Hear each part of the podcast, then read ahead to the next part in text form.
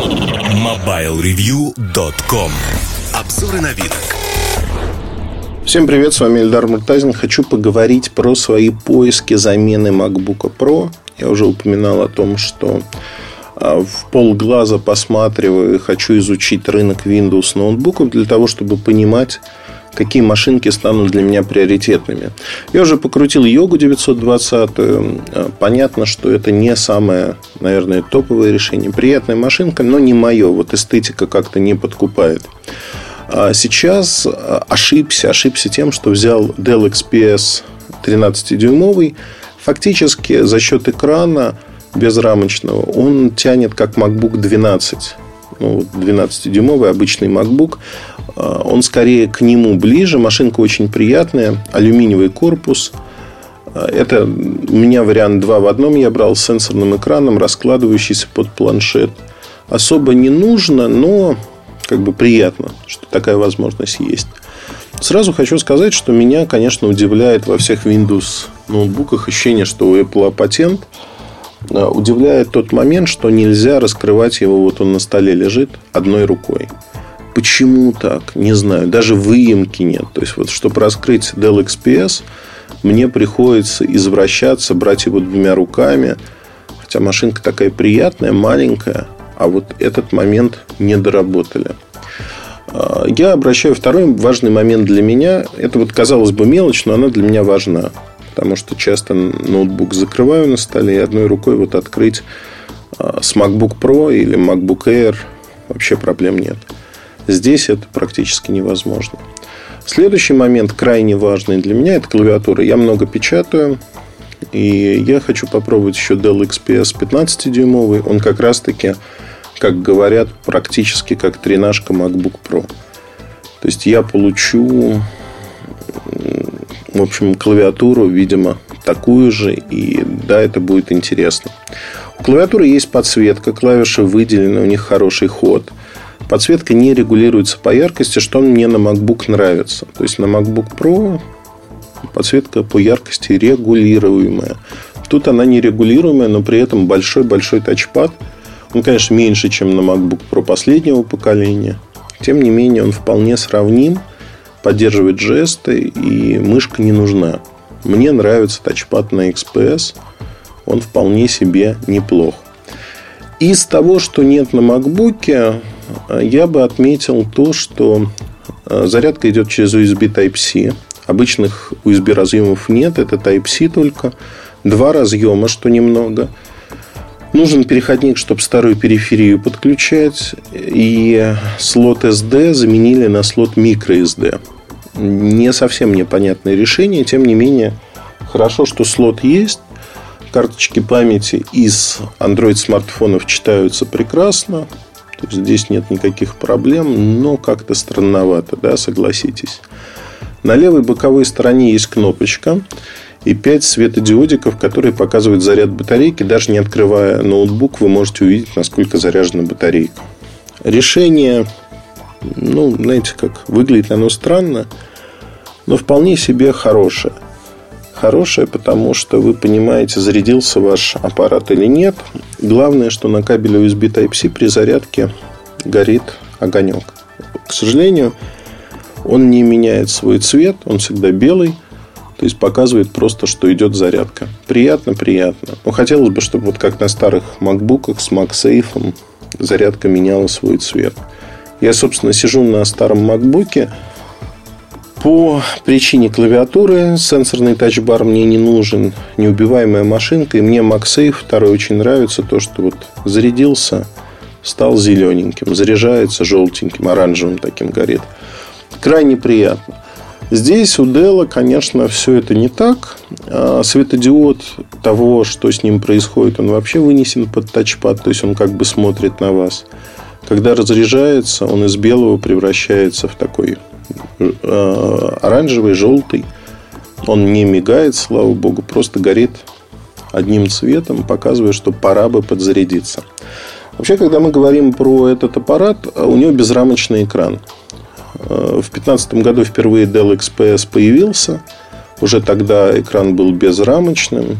Ну и тут, в общем, все то же самое. Самое главное, что 4К экран. Есть экран Full HD, есть 4K. У меня модель с 4K экраном. Интерфейс большинства программ, стандартный Windows, мелковат, шрифты мелковаты. Ну, вот как по мне, да, мелковато, режет глаза, при этом яркость экрана до 400 нит, что неплохо, что сравнимо с последними поколениями макбуков. Но экран сенсорный, к слову сказать. Но мне вот сенсорность экрана совершенно не нужна практически никогда.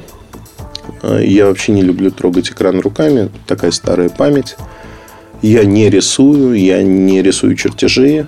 Хотя вот человек, который купит стилус и будет рисовать, наверное, это кайф. А вот раскладываете его полностью как планшет. То есть его можно раскрыть хоть на 180 градусов, хоть перевернуть, он как трансформер. И будет у вас, ну, в общем-то, планшет в руках. Клавиатура при этом, которая оказывается снизу, она, естественно, блокируется.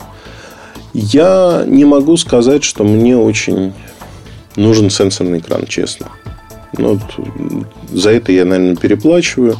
Но, тем не менее, высокое разрешение 4К имеет свои плюсы.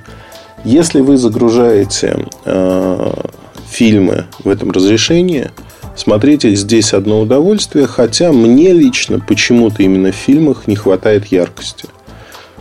Чисто субъективно, ретиновский экран на макбуках, он чуть-чуть поярче именно в фильмах. Не знаю почему ощущение, что есть какой-то профиль.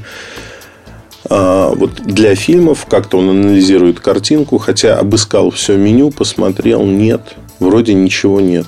Но вот прям сравнивал. Почему-то получается темновато. Почему так? Хоть убейте, не знаю. Если смотреть дальше на то, что вот происходит с точки зрения э, этого ноутбука – а у него в комплекте 30-ваттное зарядное устройство. Небольшое, что удобно для того, чтобы возить его с собой.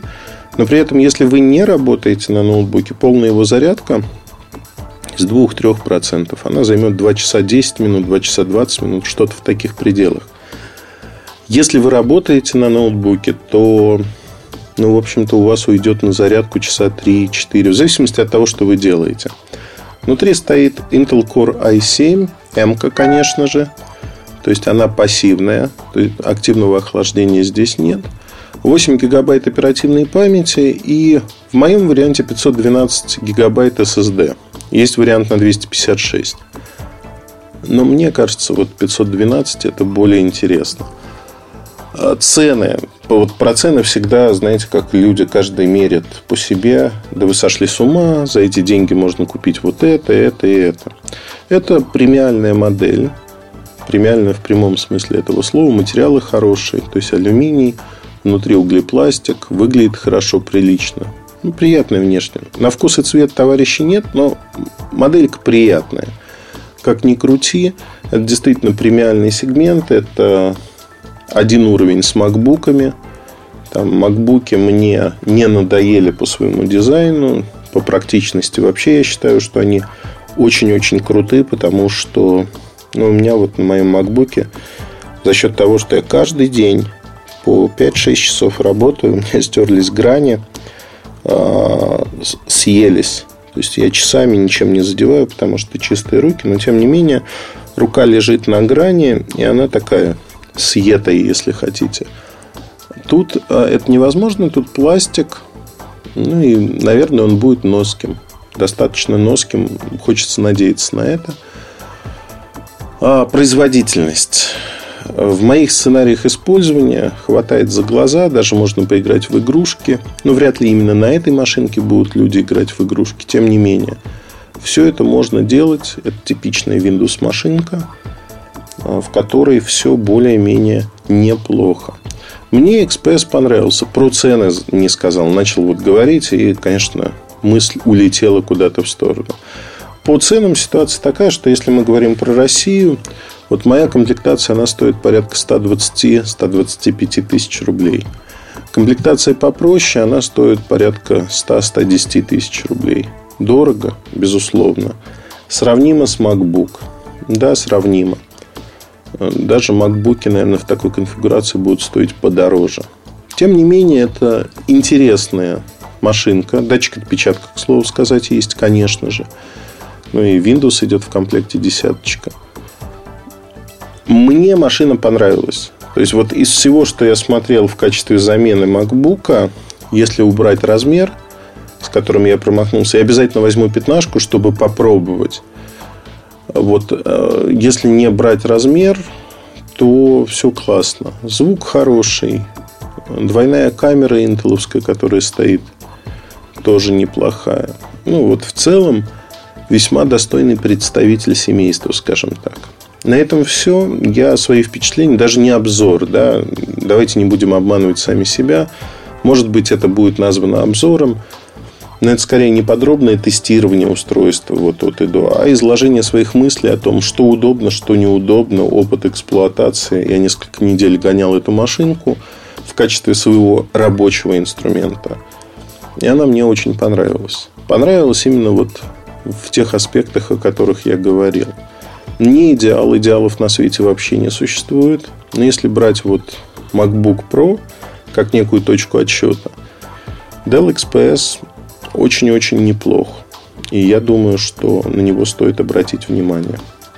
На этом все. Удачи. Хорошего настроения. Слушайте другие части подкаста. Привет. Пока.